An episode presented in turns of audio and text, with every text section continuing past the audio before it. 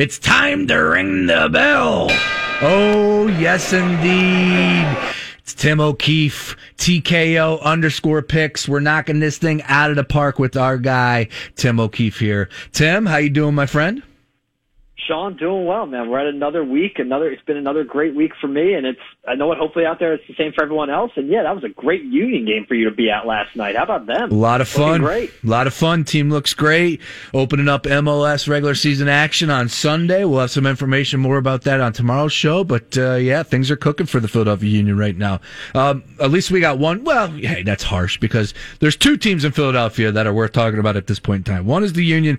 The other is the 76ers. Once again, Tim O'Keefe joining us as he always does every Thursday at 4:30. We're going to go into some NBA, some MLB plays on the day. Some also, Tim likes to do a lot of research, and when he comes across some nuggets, he always presents those to us every single Thursday. TKO underscore picks. Tim, before we get into the plays and some of these games that you're liking tonight, love to uh, rehash what we saw last night with the Sixers and the Brooklyn Nets. Look, Lamarcus Aldridge just hangs it up. He doesn't even play last night's game. Officially retired today.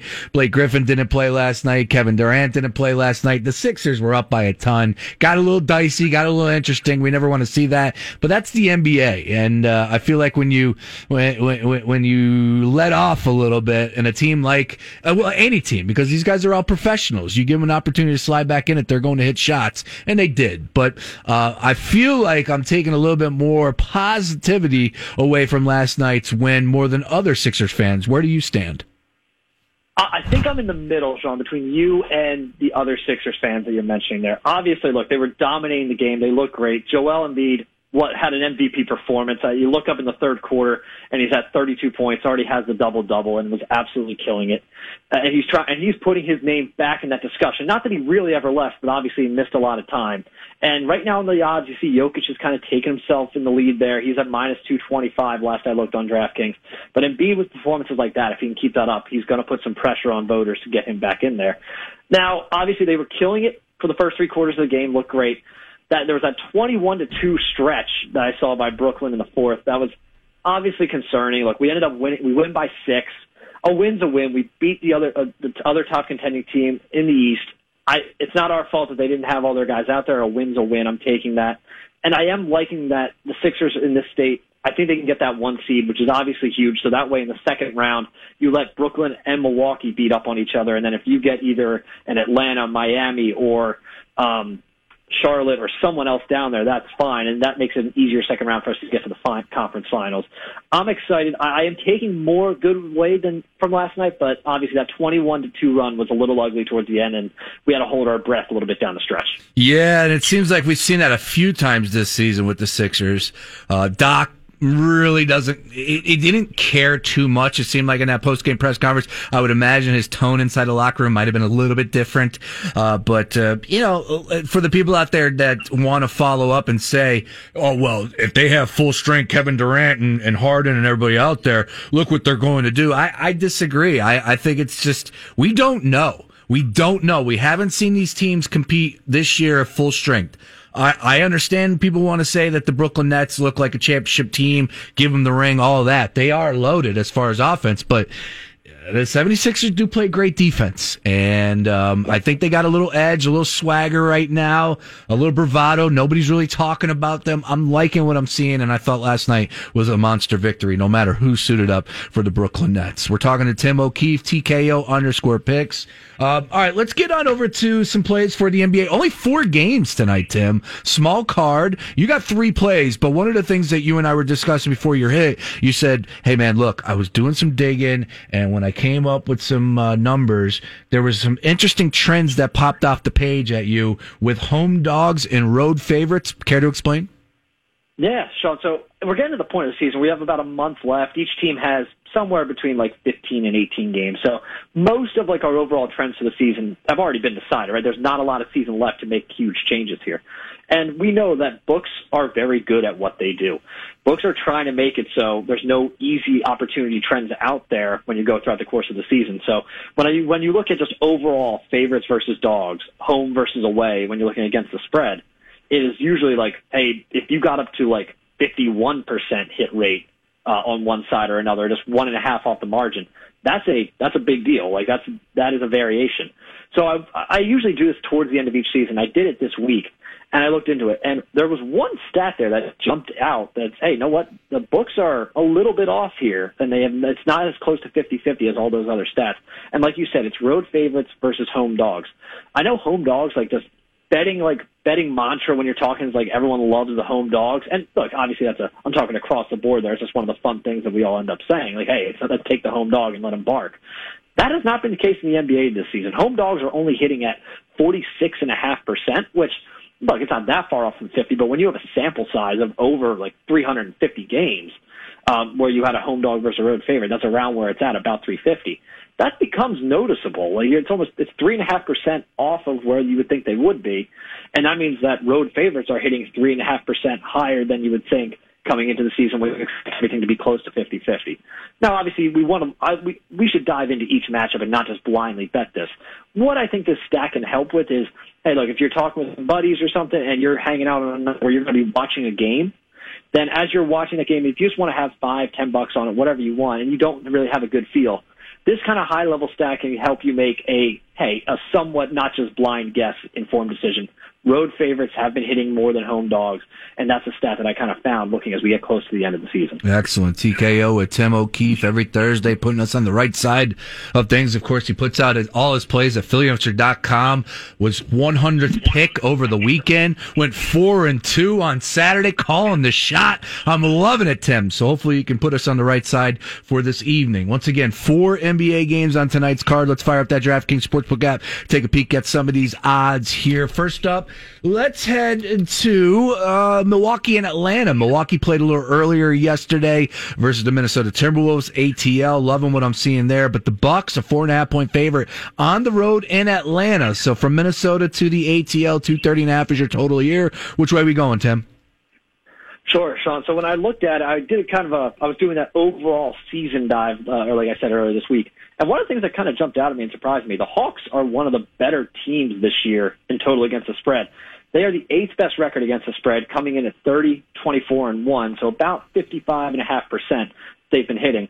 I then did a little more deep dives into some of the things you just mentioned. One, it's a back-to-back for the Bucks. They are three and five against the spread in that situation this season. And now the real tell here is when I looked at the Bucks on the road. So the Bucks on the road this year, just overall, they're 10 and 17 against the spread. Uh, now, obviously, look, they're winning a lot of those games. They, the Bucks carry a lot of high to, uh, high numbers, but 10-17 against the spread's not a pretty number. Atlanta, on the other side, like I said, they've been a good team this year against the spread. At home specifically, they are 14 and 10 uh, Atlanta is getting those points at home. I don't expect Giannis to play. I know he's been on like the injury report questioned each day, questionable each day, and it's something we're going to monitor as we get closer to the game. I am probably, to be fair, going to wait till closer to game time to make this play because just in case Giannis does show up, but I'm not expecting him to. I'm getting four and a half with the Hawks at home. They have sneakily the fourth best record in the Eastern Conference. Mm. I feel I feel comfortable taking the Hawks. Give me the four and a half. Yeah, that is crazy. 30 and 25. That's good for fourth in the East. That's definitely something that snuck up on me there. All right. I like where you're at on that one. Let's keep it moving. Next game up on the card this evening. Uh, maybe not the best game, but uh, you know, bottom line is uh, when you get to see Steph Curry out there, and I, what did he finish with forty plus last night? Dude's just on a on a yeah. tear. Uh, they're obviously competing for a playoff spot, but the Warriors are heading out to Cleveland tonight. So this is interesting.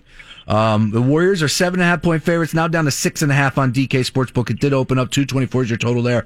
The question I have is what type of frame of mind will the Warriors be in after doing what they did just last night, then hopping on a flight and then heading to Cleveland? But as I said, they are playing for a playoff spot. Where are you at though, Tim?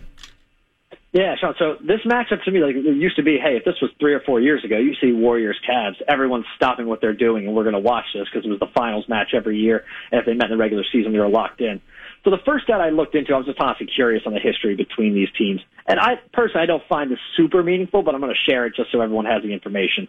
Uh, in their last 16 meetings, the Warriors are 12, 3, and 1 against the spread. So they have been taking care of business against the Cavs when they've met. Obviously, these rosters have changed a lot over the stretch of that time. So I don't want to say that that's like super meaningful, and I'm not taking a ton of stock in it, but just giving giving the information out there just in case it matters to anyone.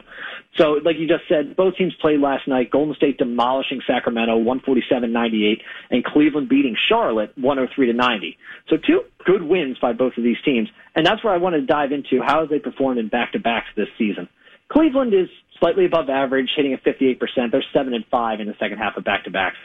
And this is not where Golden State has shined this year. You mentioned they have to now hop on a plane, come over to Cleveland, and that's a, that's a not a short flight whatsoever.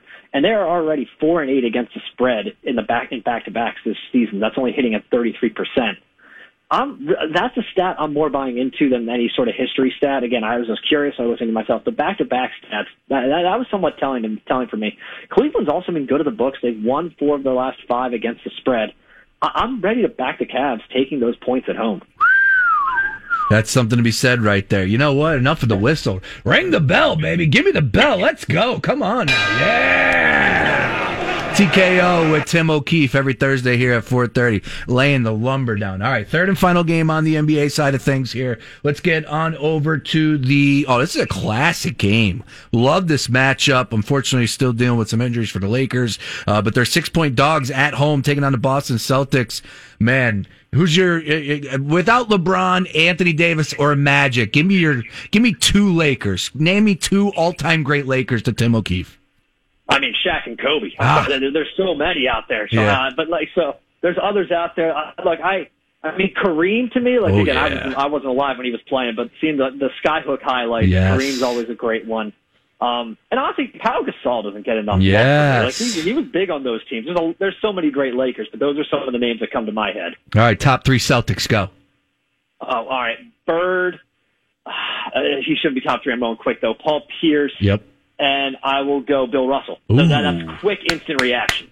Yeah, I don't think you can top those three as far as the Celtics are concerned. That's for sure. And, even in the Lakers with their rich history, I don't, I don't think you top Shaq and Kobe and Kareem. I, I just, no disrespect to LeBron, Magic, anybody, but those are the yeah. greats. That's all there's to it. All right, enough of that though. Six points uh, at home. The dogs here, two twelve. Are they barking?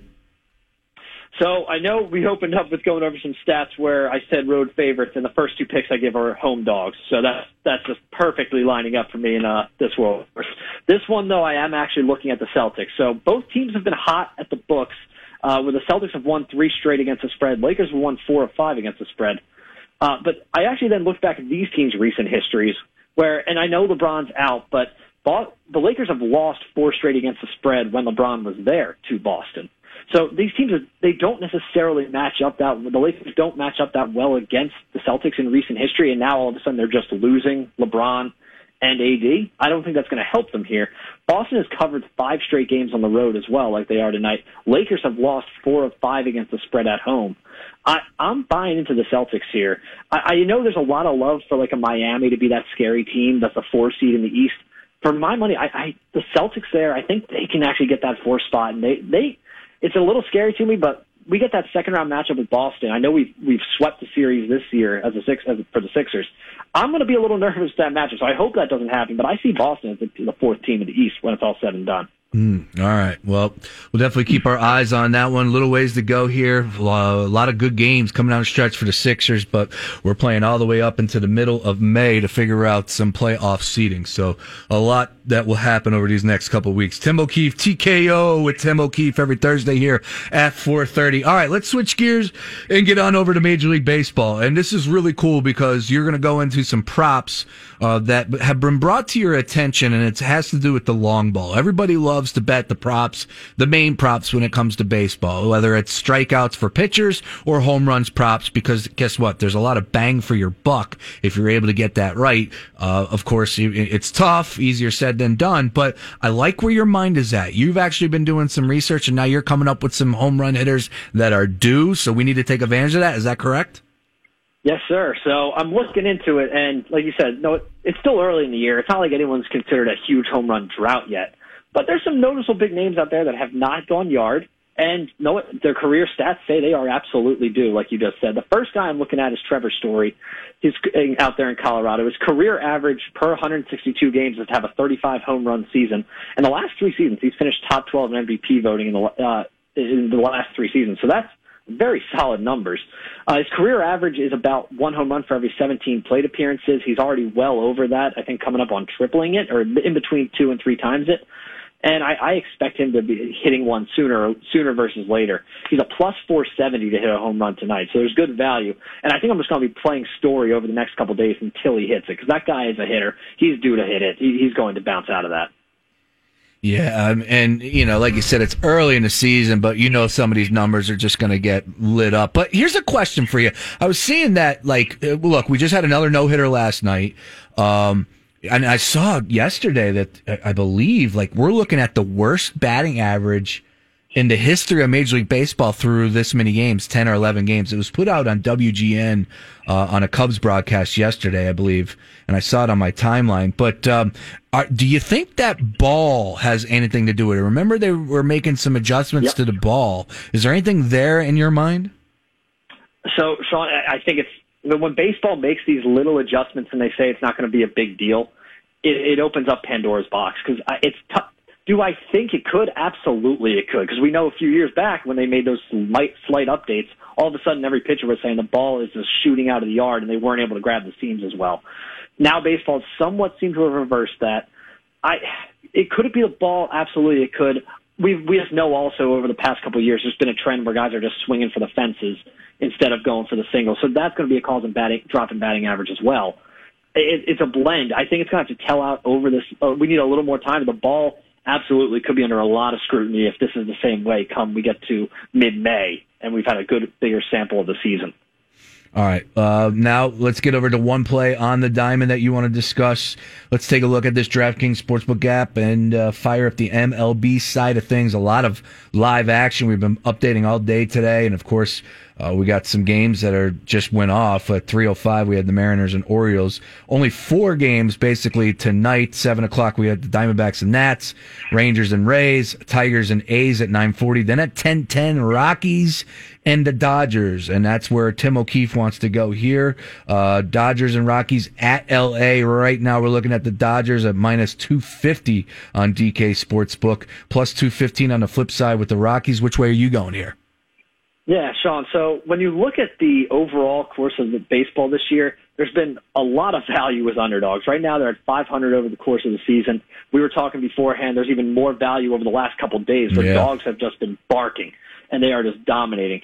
When I look at this matchup specifically, the Rockies have been they've been getting beat up by the Dodgers. It's going to be their seventh matchup of the season already, and they've lost the last five. They did win on opening day, so they have lost five of six to these Dodgers.